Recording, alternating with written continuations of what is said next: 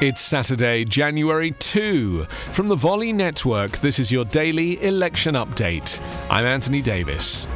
Donald Trump suffered a stinging rebuke in the U.S. Senate on Friday when fellow Republicans joined Democrats to override a presidential veto for the first time in his tenure, pushing through a defense policy bill he opposed just weeks before he leaves office.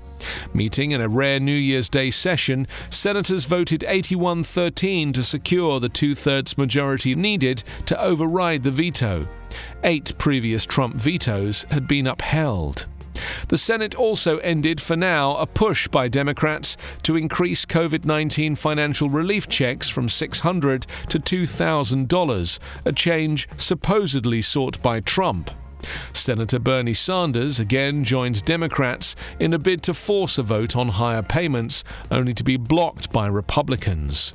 Since losing his re election bid in November, Trump has lashed out at Republicans for not fully backing his unsupported claims of voter fraud, for rejecting his demand for bigger COVID 19 relief checks, and for moving to override his veto. A president has the power to veto a bill passed by Congress, but lawmakers can uphold the bill if two thirds of both houses vote to override the veto.